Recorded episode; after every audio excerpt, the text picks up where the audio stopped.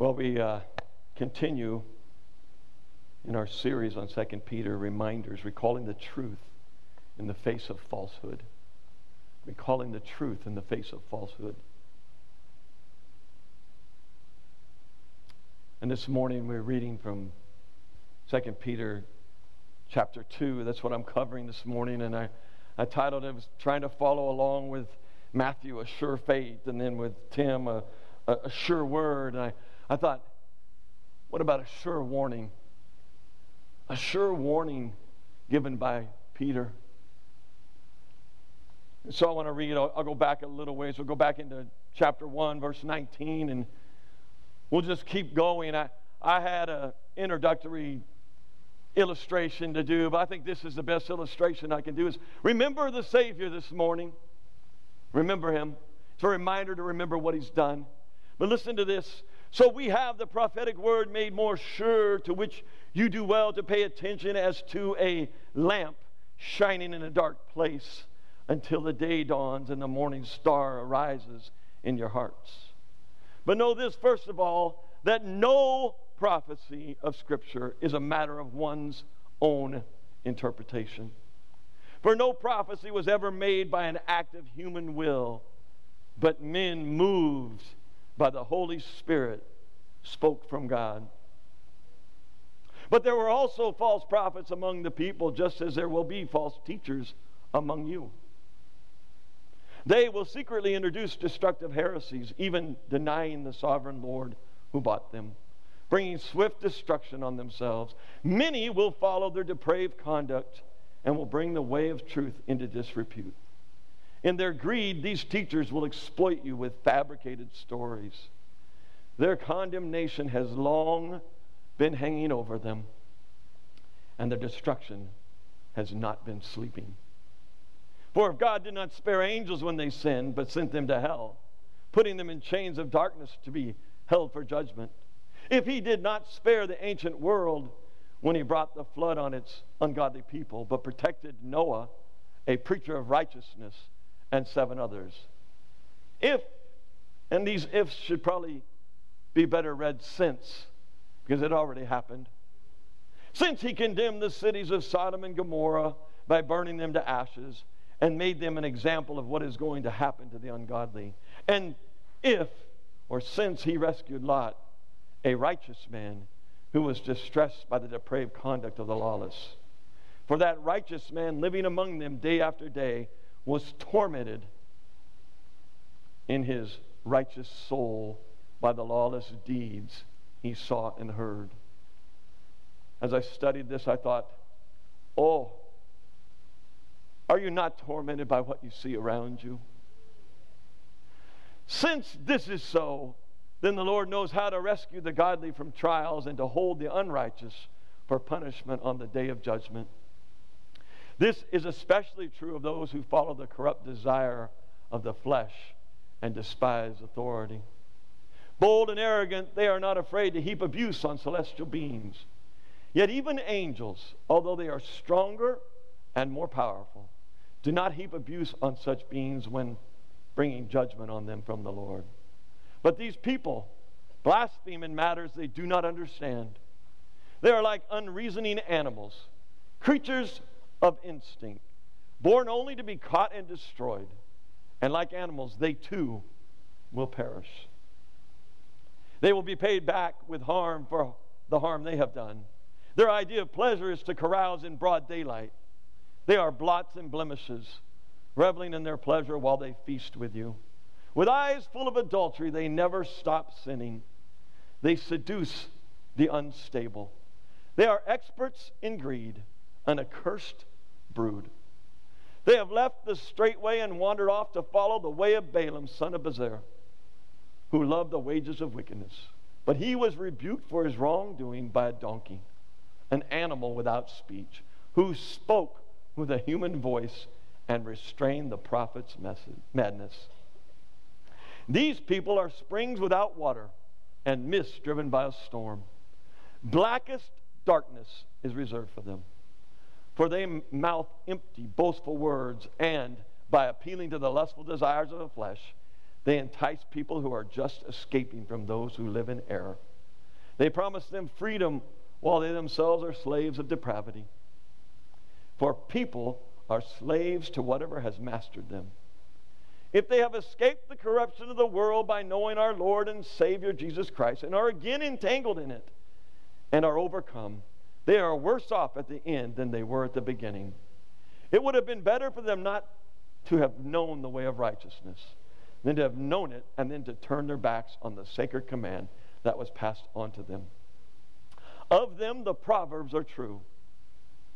A dog returns to its vomit, and a sow that is washed returns to her wallowing in the mud.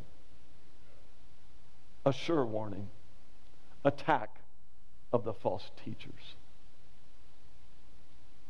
You note that talks about the prophets in the latter part of chapter 1. And I love it because he says that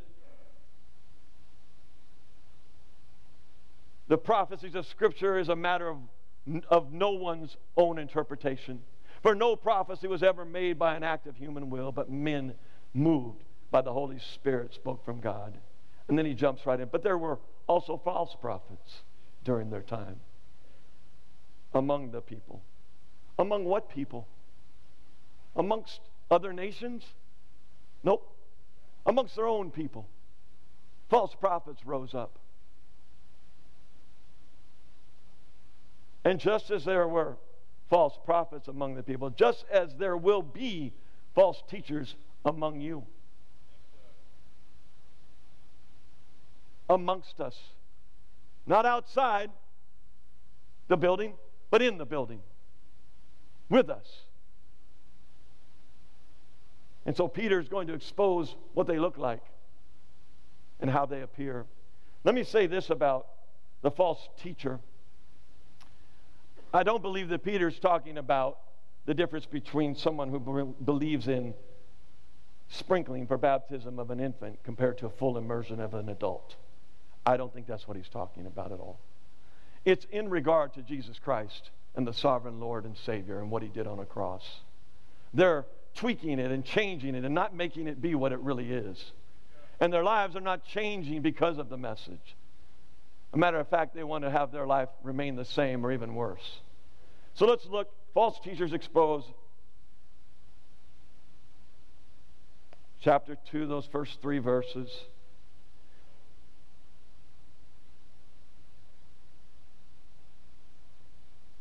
We noticed that we did a series a while back. I'm sorry if you weren't in that series, but First Peter deals with an attack on the church from outside the church. Second Peter deals with an attack on the church from within the church. Which do you believe is more dangerous? The one from within, huh? I thought of this in a couple ways. I have a smoke alarm in my house. Peter is the smoke alarm for us. He's using chapter 2 here to warn us about the false teachers. Listen, a smoke alarm on the outside of my house doesn't do me much good. A smoke alarm on the inside of my house warns me that there's smoke in the house. You notice it doesn't it does not warn me of the danger of a fire necessarily. Most people that die in their homes, they die from smoke inhalation, not from fire. So you need a smoke detector. Because if the fire's in the house, there's going to be smoke and you're going to die from that, not from the fire, more than likely. So it's a warning. It says it's an annoying sound, isn't it? We've all had a smoke detector go off, the battery goes low on it, and it starts making a chirping sound, and you can't get rid of it. You put it in a pillow, you take the batteries out, it keeps chirping. Someone's trying to warn you to try and save your life on that, so you got to pay attention to it. But if the smoke is outside the house, if it's outside the house, I'm not really worried about it too much. My smoke detector in my house never went off during all those fires where the smoke smelled really bad outside. Did yours? No, it didn't. So they're necessary. It's a necessary thing to help save you. But we put it in the house, not outside the house. This is what Peter is saying is going on in the house. This is going on. False teachers are going to come. Now, this was written a couple thousand years ago, so I'm assuming they're here. All right? How do we identify them when they're amongst us? How do we know that they're different? How do we know something's not quite right? Well, he points it out. He says, they will secretly introduce destructive heresies. Hmm. Secretly introduce. How do we secretly introduce something that's not the truth? How, how do we, what's the best way to be, tell a false thing, a falsehood, a lie? Try to be kind. How do, what's the best way to tell a lie? Wrap it in truth. Wrap it with a little bit of truth. Make it close to being true. And then, if you're not aware, you start to buy it. Don't you? Don't you? Isn't that what happened to Eve? You think about it in the garden, when Satan came to her as a serpent, a lot of the things that he told her were true. They were. He wrapped that lie and deceit so well that he had her persuaded that she was going to be a God. And don't talk to me where Adam was. I don't know where he was. He should have been there, though. All right? But that's what he did. But they, what, what I looked, I looked this up. That secretly introduced means they bring it alongside. They put it right in the same storyline. They get it right next to the truth, but it ain't the truth. They tell just enough truth to make you think it's the truth, but it isn't. So that's what they do. They put it in there, they bring it alongside. But what do they do? They're introducing a destructive heresy. Another philosophy, that's a heresy. Another idea, another thought. It's Christ and this. It's this and Christ. Oh, yeah, we believe that Jesus died on a cross. We believe he was buried and he rose again. I wouldn't say he was God necessarily. Hmm. Do you know any religious groups like that? I, I wouldn't say he's part of the Trinity. Do you know any religious groups that believe that? Yeah, they, they, he's a prophet. He's a great, he was a great prophet. We believe he did die. We believe he was raised again, even, but we don't believe he was God. That, that's a falsehood, people. That's not the truth.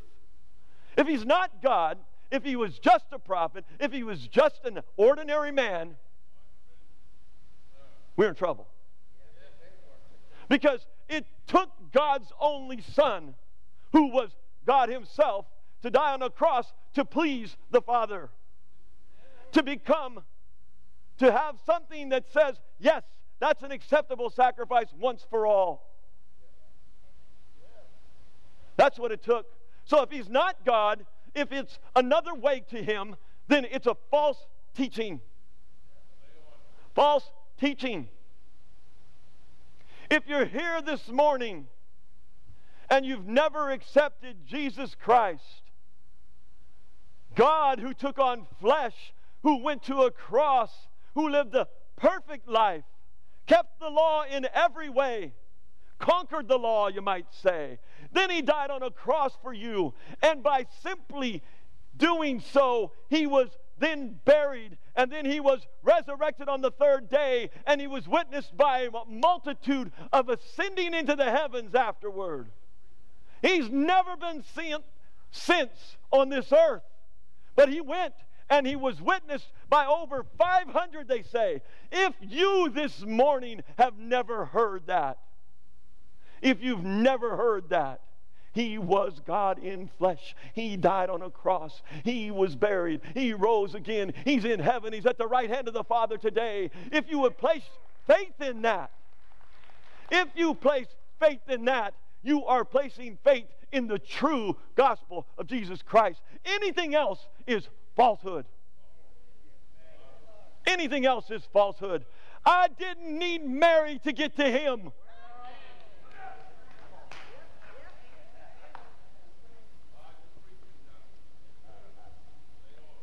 We have to expose them. You have to expose the false teacher. Look what they were doing. They were denying the sovereign Lord who had come to pay the price for them. He came to buy salvation for us, to take us out of slavery to sin. And so they start denying who He is.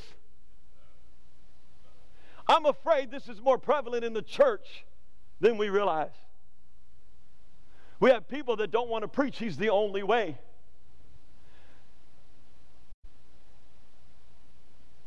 I will say this 10 years ago, maybe a little more, Pastor Phil gave me a book one year.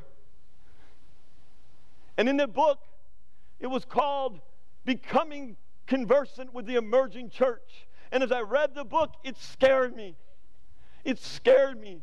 It's false teaching, it was full of false teaching. And it's what was going on in the evangelical church. And I remember as I read it, he said they're taking Christ and they're putting him in a corner. They're putting him over there and saying, Yeah, that's how you get to heaven, but let's don't talk about that. Let's talk about something else. Yeah, that's what they were doing. And I remember reading that book. And I remember saying, Well, God, if no one else will preach Christ, I will. I, I did. I said that. And at 50 years old, I started to preach, not even knowing what I was doing.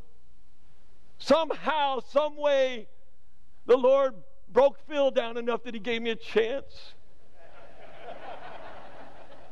Because he thought I was crazy. He did. But I will preach the truth. I will preach the truth. No falsehood. I'll do the best to my ability to tell you the truth of Scripture. If you die today without knowing Christ, I'm afraid your eternity is bad. It's a hell bound eternity. And that's what scares me about the false teacher. You may be here this morning saying, I know I need an answer. I know I need the truth. Where do I find it? And if a false teacher was here, he would show you a different way that would not land you anywhere but still in trouble. So we take the warning of Peter very, very, very serious. Look what he's doing. He's denying. The false teacher will deny the sovereign Lord who bought them, bringing swift destruction on themselves. And I fear a swift destruction on those that follow them. Man, we're three verses in and I'm a mess.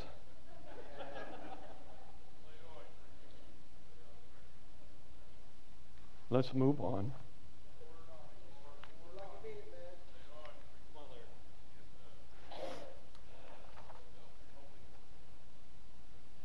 Many will follow their depraved conduct and will bring the way of truth into disrepute. Many. You know what many means? It's a lot. There's a lot of people following the false teachers. There's something in them morally that God placed in them to want to find out how there's got to be something else. Doesn't there? There has to be. And inside their minds, they're thinking, we want to know, but many will follow the depraved conduct of the false teacher. And they will bring the way of truth into disrepute. Is that not true today? Do you not see people that claim to know Christ and, and they seem to, they, they tell you they know all these things about Him and they're on TV and we see them and they do all these things and then all of a sudden we find out they got a lot of qualities like what we're going to see here. And they bring the name of Christ into disrepute. The sovereign Lord who they attack. In their greed, they're greedy. These teachers will exploit you with fabricated stories. Fabri- you do not need a fabricated story this morning, people. You need the truth.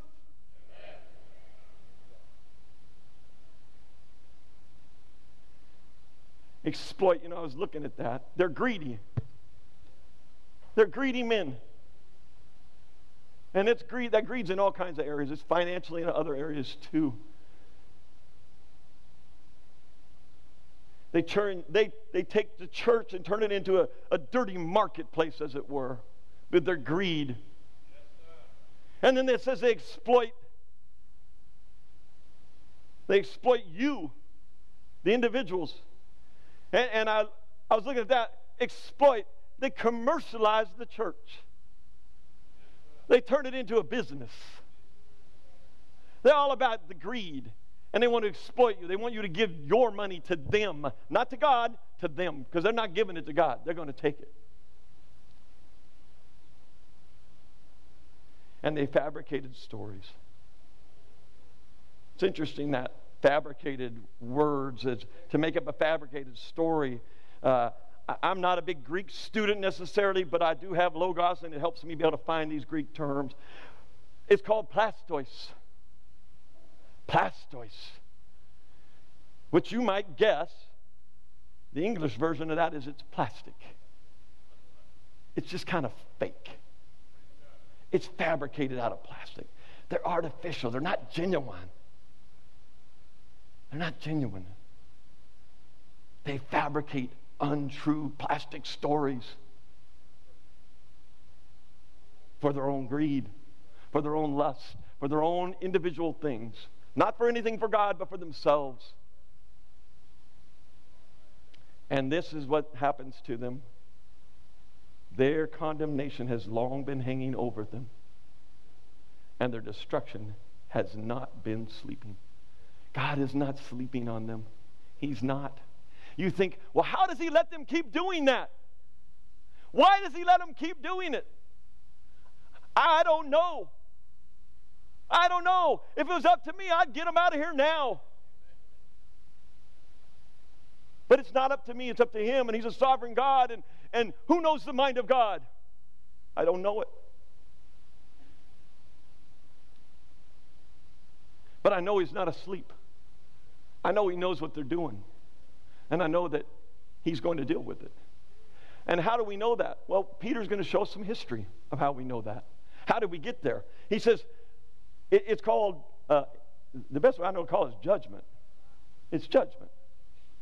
And we get into verse 4, he says, For if God did not spare the angels, and like I said, I want to change that for if.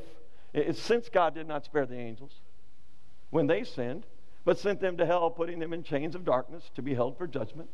Their, their final judgment still hasn't come. It's coming. It's going to be here before we know it, but it isn't here yet. Since he did not spare the ancient world when he brought the flood on its ungodly people, but he protected Noah, a preacher of righteousness, and seven others. I like this section. I called it judgment and deliverance. Judgment and deliverance. He judges the wicked. The world was so bad that he decided to destroy it with a flood. Right? But I love that he protected Noah. Look what he calls Noah. If you could have this, if you if if you're some, if, you, if you're a preacher, Phil, if you're preaching, uh, Matt, Tim, myself, if you could say this about us, we'd be, we'd be very thankful. Noah, a preacher of righteousness. Oh, my goodness. If we're anything around here, I hope we're preachers of righteousness. No, no, no, let me say that. I know that we're preachers of righteousness. Because, for one, the elders of this church would throw me out of the pulpit if I wasn't. And I would deserve to be thrown out of the pulpit.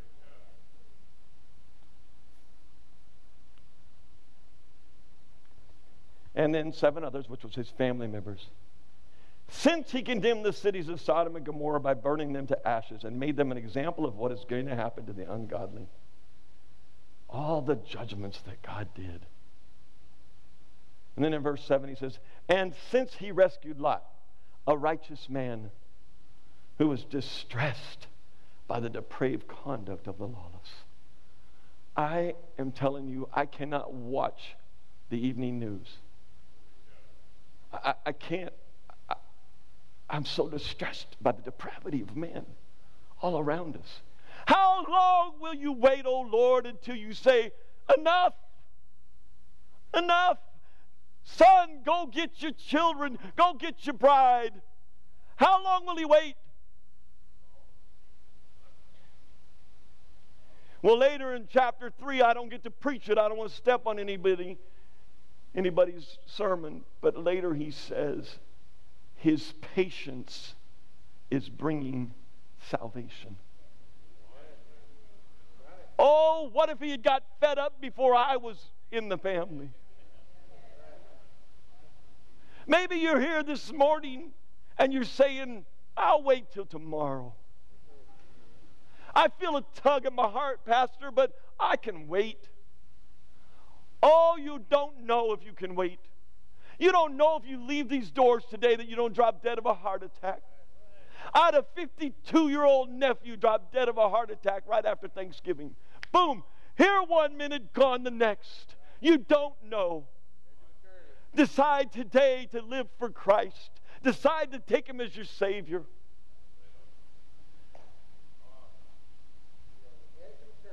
But I am, I got to tell you, I'm distressed. I'd, if I didn't know God was in charge of all of this, I'd really be in distress. Amen? But I love it because I think Lot was a rascal. Personally, I think Lot was a rascal. I do. He, he was a rascal. Uh, Abraham offered him the two fields. I want the best field. Remember that? Remember that? Yeah. I want the best field. He's a little rascal. But what's he called? What's he called? He calls him a righteous man. Not once, he calls him that three times in these two verses. For that righteous man, living among them day after day, he was distressed by the depraved conduct of the lawless, for that righteous man living among them day after day was tormented in his righteousness, in his righteous soul by the lawless deeds he saw and heard. It was driving him nuts. And he was right amongst them, and he was a rascal, like I said. But you know what that righteousness stands for? He was justified. He believed in God. He had faith in God, even though he was a rascal. And I say, Thank you, Lord, because I could be a bit of a rascal. Don't amen that. Especially you, Aunt Carolyn.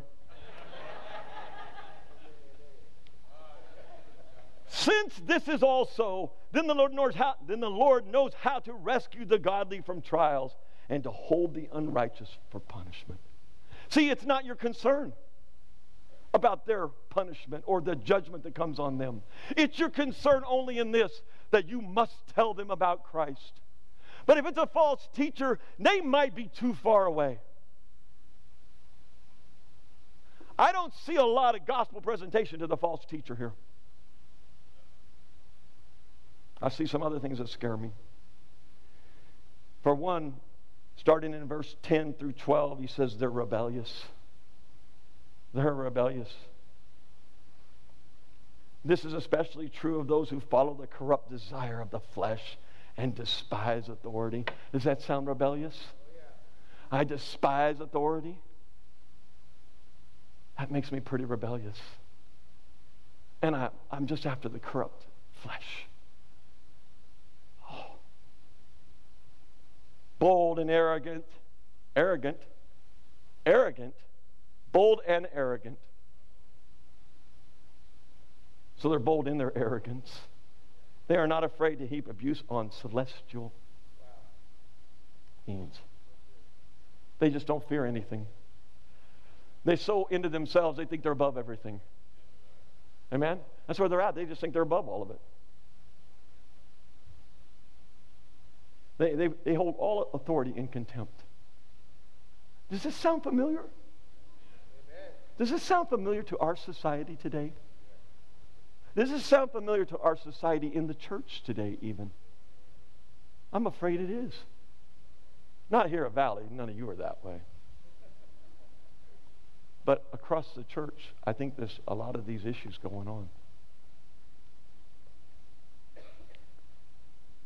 Yet even angels, although they are stronger and more powerful, do not heap abuse on such beings when bringing judgment on them from the Lord.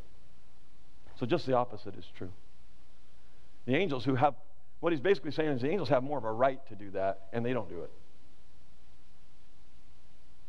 But these people blaspheme in matters they do not understand.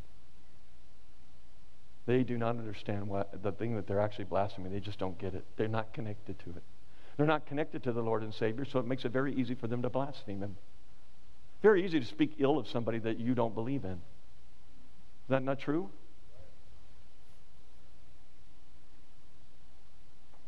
They were rebels. They were animalistic. He compares them to animals, doesn't he? They're like unreasoning animals. You ever try and reason with an animal? Uh, let, us say, I'm going to send you out in the jungle and I want you to reason with the lion. The only way you can reason with a lion is if you have a really big gun. Creatures of instinct, born only to be caught and destroyed. Man, this looks like there's no hope for the false teacher, doesn't it? That's what it looks like to me. I might be wrong, but boy, it sure looks like it to me. Born only to be caught and destroyed, and like animals, they too will perish. Wow. They're deceitful. Watch out for their deceitfulness. Verse 13, they will be paid back with harm for harm they have done. Their idea of pleasure is to carouse in broad daylight. In broad daylight, they carouse. Most of the people that I knew growing up and that I know now, they like to carouse at nighttime. Especially, you figure they're representing the God of the universe as false teachers, and they're carousing right in the daylight where everybody can see it.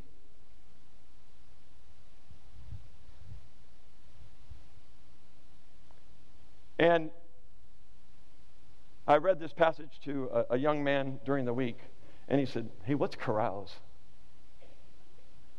And I mean, that, that just means they're partying and doing things they're not supposed to right in the broad daylight where everybody can see it. And I'll let you use partying however you want to use it, but that's what they're doing.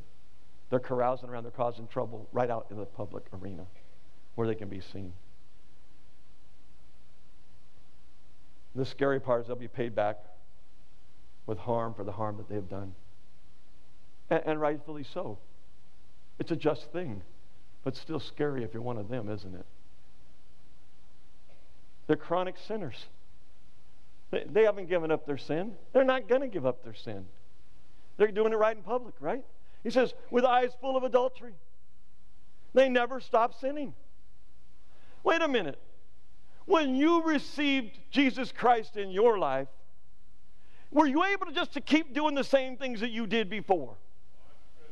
You can just keep on sinning, sleeping around, drinking, carousing, drugs, doing all that stuff.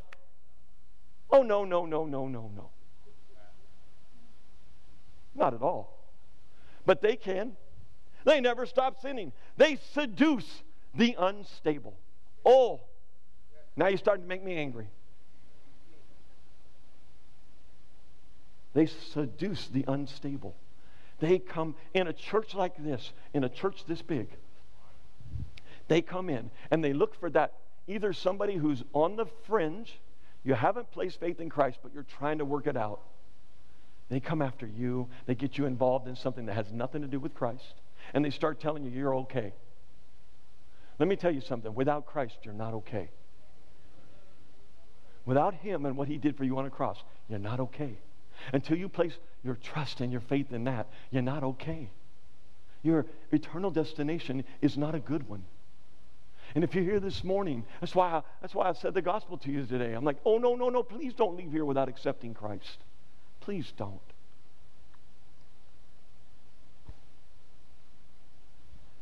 They seduce. They're, you're the exact one they go after. You are the exact one they go after, the one that's not quite decided yet. Or you're just starting to come along that pathway toward Christ and they just pick you off.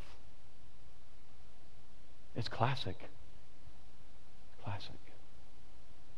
They are experts in greed. This is the second time he's talked about their greed. They're experts in greed.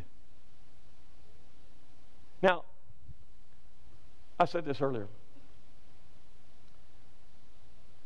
and I don't want to say this person is a false teacher, but they, they can go on TV because they got enough money to be on TV all the time.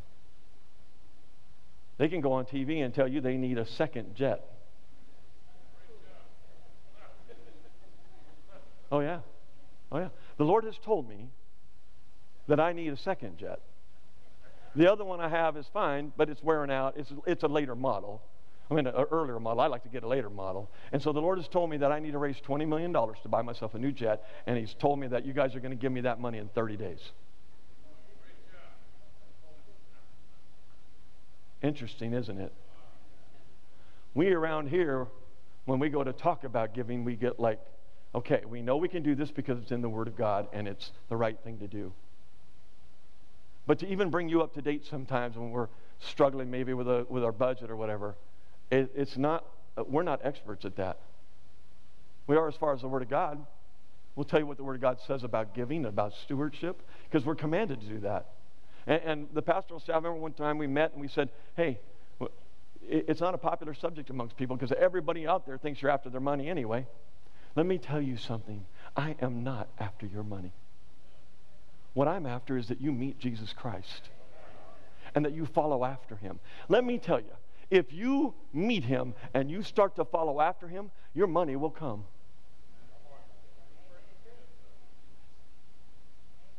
Now, as a gospel of the as a minister of the gospel of Jesus Christ, I am commanded by scripture to tell you about your stewardship.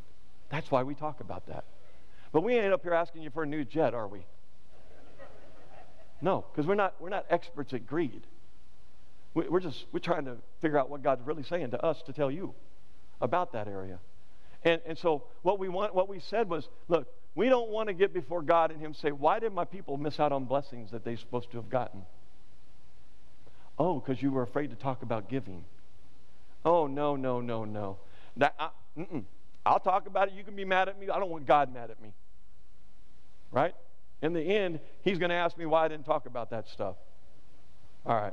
I, I don't know where I got that from, but I came up, so I, I said it. and here's some of the other, that deceitfulness. Um, and, and this last three words that he uses in verse 14 they're an accursed brood. An accursed brood. They're animal like. They're just cursed. There's like no hope for these people. Another thing that they are, they're like mercenaries. Did you see that in? I, I saw this in 15 and 16. I'm like, oh, that's pretty good. I like that. They have left the straight way and wandered off to follow the way of Balaam, the son of Bezer, who loved the wages of wickedness. They're after the wages of wickedness. Isn't that what a mercenary does? He goes after after whatever it is he goes after, goes to war to get paid. He wants to get paid. Well, they, they love the wages of wickedness. They're like mercenaries. But he was rebuked for his wrongdoing by a donkey, and I, I just thought this was hilarious when I read through this. I remember this from the Old Testament, but I'm like, that's hilarious to me. A donkey, an animal without speech, who spoke with a human voice and restrained the prophet's madness. That's humorous to me. It's out of Numbers chapter 23 through 24 if you want to check me on that. And then the, last thing I'll say, and then I'm going to let you guys go, is the destruction caused by false teachers. And, and who are the targets of that destruction? And we talked a little bit about that already, but in verses 17 and 18, um, he talks about, the, still talking about the false prophets here, but he says this These people are springs without water. Okay, so stop for a second. I'm going to go down to the spring and I'm going to get me a drink of fresh, cold water. And I get down there, and the spring hasn't got any water in it. It's a dry creek. But they're talking like there's some fresh water down at that spring. You understand what was going on here? They aren't, it doesn't deliver. What they're telling you isn't delivering. They're saying, um, come on down here and get a drink of fresh water. And you get there, and the water is not there. It's a dry creek. And then, what about a mist driven by a storm? You know, I was telling the story earlier about I went to, uh, man, I forget what the name of the place is. It used to be Marine World. I don't know what they call it now. Seven Flags or something over there. Six Flags. Seven Flags. I added a flag. I'm sorry. All right, Six Flags. And, and, and I was over there one time with, it was either my kids or my grandkids, and it was about 140 degrees that day. And um, I'm, the whole time I'm like, can we just go home and get in the air conditioned house? That's what I want to do. Um, but we were having fun with the little darlings, and so we're over there. But when it gets to a certain temperature, in order to keep you sane and keep you awake and not falling down flat on the ground, they have these misters that they turn on. And so you walk through that in a hot day and it feels refreshing. You're like, wow, that feels good. And now you don't want to go anywhere else in the park. You want to stay right under the mist. But they had them periodically and they would help. And, but it, does that kind of thing help in the midst of a storm? Can you even recognize where the mist is at in a real storm? No. No, you really can't. So it's another useless thing. It doesn't deliver. It's not delivering. And listen to this blackest darkness is reserved for them. You see that? Not just darkness is reserved for them, the blackest darkness is reserved for them. This is a level of them being so wicked that God says, I'm going to put them in the blackest darkness. I'm reserving a special spot for them that's darker than all the rest. It's the blackest darkness is reserved for them. Darkness is where God is no longer at. Correct? God is light. Darkness is God is nowhere around. Now, we're going to take it to even a, a deeper level the blackest darkness, where He will not be present. Where will that be? Hell. That's hell. That's where God is not present anymore. That's where darkness is at. But the blackest darkness, that's a special category, isn't it? I don't see that anywhere else in Scripture. Do you, Phil? The blackest darkness. I don't, I, I don't, I couldn't find it anywhere else. I did a word study there. I, I couldn't find it. This is the only place I could see. And he's talking about the false teacher. Oh my. For they mouth empty, boastful words, and by appealing to the lustful desires of the flesh, both theirs and yours, if you're being led astray by them, they're using language here that says it's okay Christ saved you. He's died, he's died once for all for all your sins. Now you can live however you want to.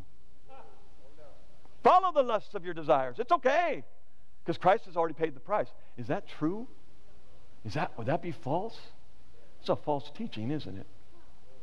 It's blasphemy. I even said it almost.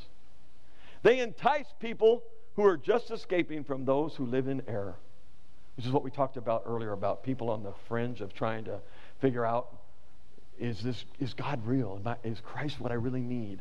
And then they get sideswiped by a false teacher.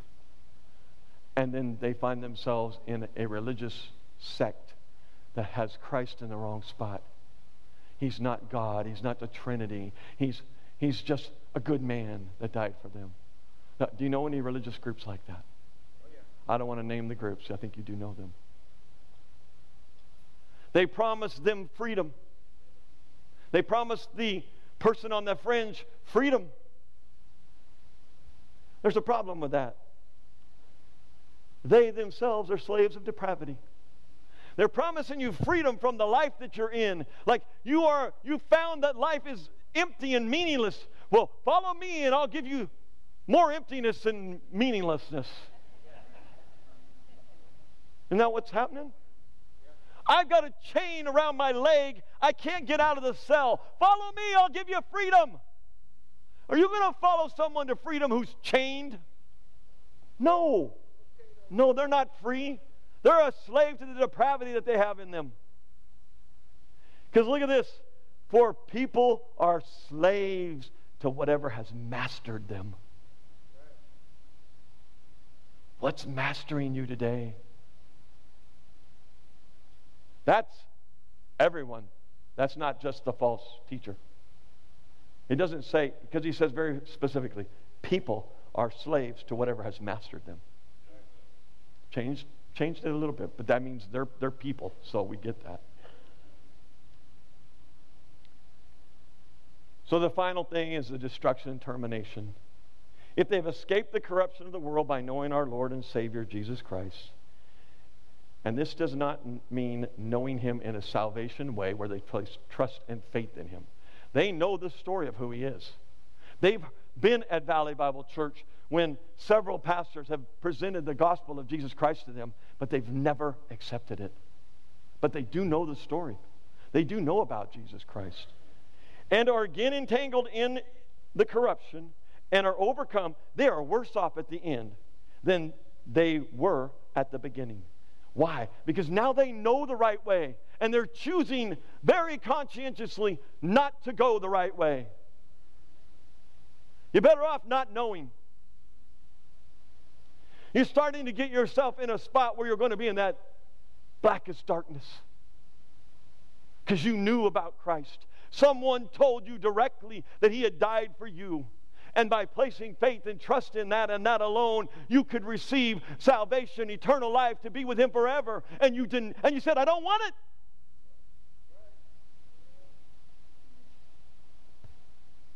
It would have been better for them not to have known the ways of righteousness than to have known it and then turn their backs on the sacred command that was passed on to them. Oh. And then the final verse, and then I'll let you guys go. Of them the proverbs are true a dog returns to its vomit, and a sow that is washed returns to her wallowing in the mud.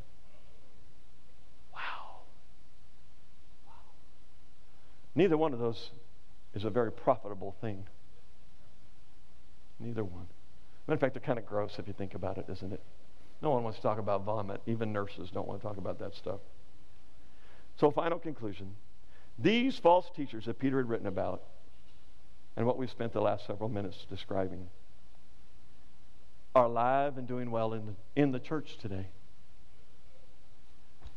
Um, the elders and the deacons and the leadership and the pastoral associate pastors and different people on our staff. We're, we've been charged with watching out for false teachers and people that are teaching false doctrines. We've been charged with doing that. Um, and we're keeping a close watch to ensure that that doesn't infiltrate our church. But, you know, I was asked a question recently Have there been any doctrinal problems at Valley in the last couple of years? And, and, like major doctrinal issues. I said, well, I can't think of any major doctrinal issues.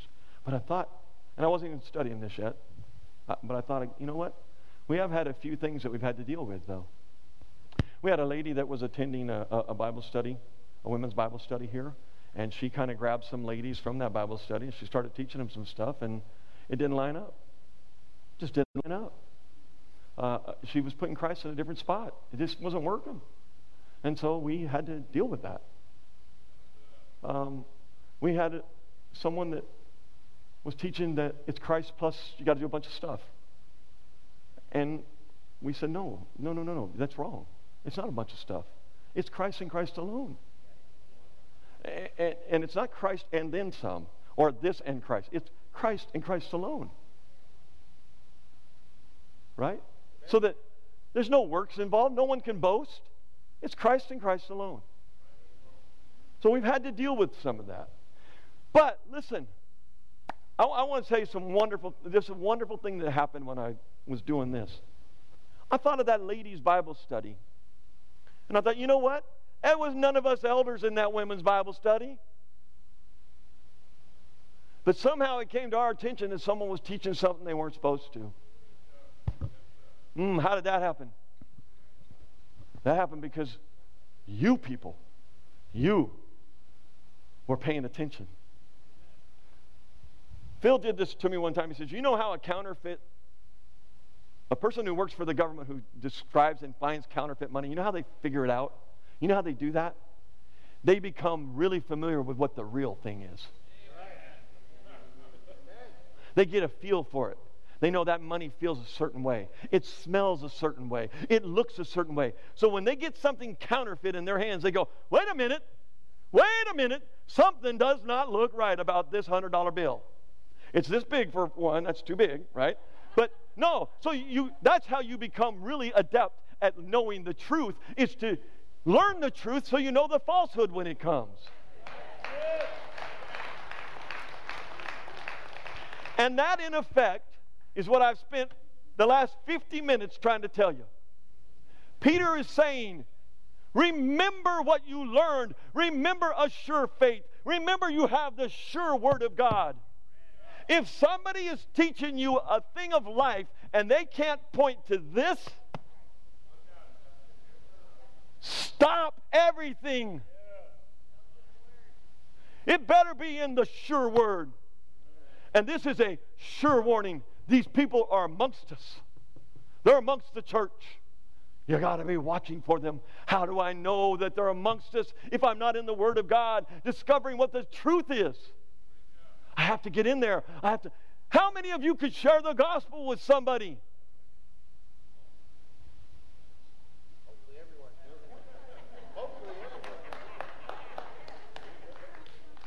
Yeah. If you're sitting there going, Oh, I'm not sure I could do that. Why? Why don't you know for sure? Learn it. Learn it. Get in the Word. You won't know the false teaching if you don't know what the real teaching is supposed to be. Amen. Amen. Father, we thank you today for the Word of God. I thank you that because of the Word of God, because of the Holy Spirit in our lives who enlightens us as to what you're telling us in the Word of God, that we can be aware of the spiritual warfare that goes on around us and the various enemies and their techniques and all the different ways because Satan would love nothing more than to have us all be very religious. I want you to take a form of religion. That's what he would love. Good men, honest guys, honest ladies, but not following after the King of Kings, not relationally tied to you. He would love that. So thank you that the Word of God shows it and proves the truth of what we believe in. And if we just study it, dig in, you want to show us yourself. And so let us become more astute, more Uh, uh, aware, better students of the Word of God. Let us be like the Bereans, who were of a more noble character. And Lord, I'm not trying to beat anybody up. I know people here study all the time. That's great. I'm just telling the one that's on that edge. Oh, if you're on that edge, oh, come and meet my Jesus. He'll change you. He will. Come and meet him. If you want to know him today, all you got to say is, Jesus, I heard the preacher talking about you and that you were God and that you came and died on my behalf and that you were buried and you rose again. And if I would just simply accept the gift of what you did and say, I want to put trust in that and that alone, I might know you today. For you said, if you call on my name, I will hear you and I'll respond to you. Lord, oh, that someone would call on your name today.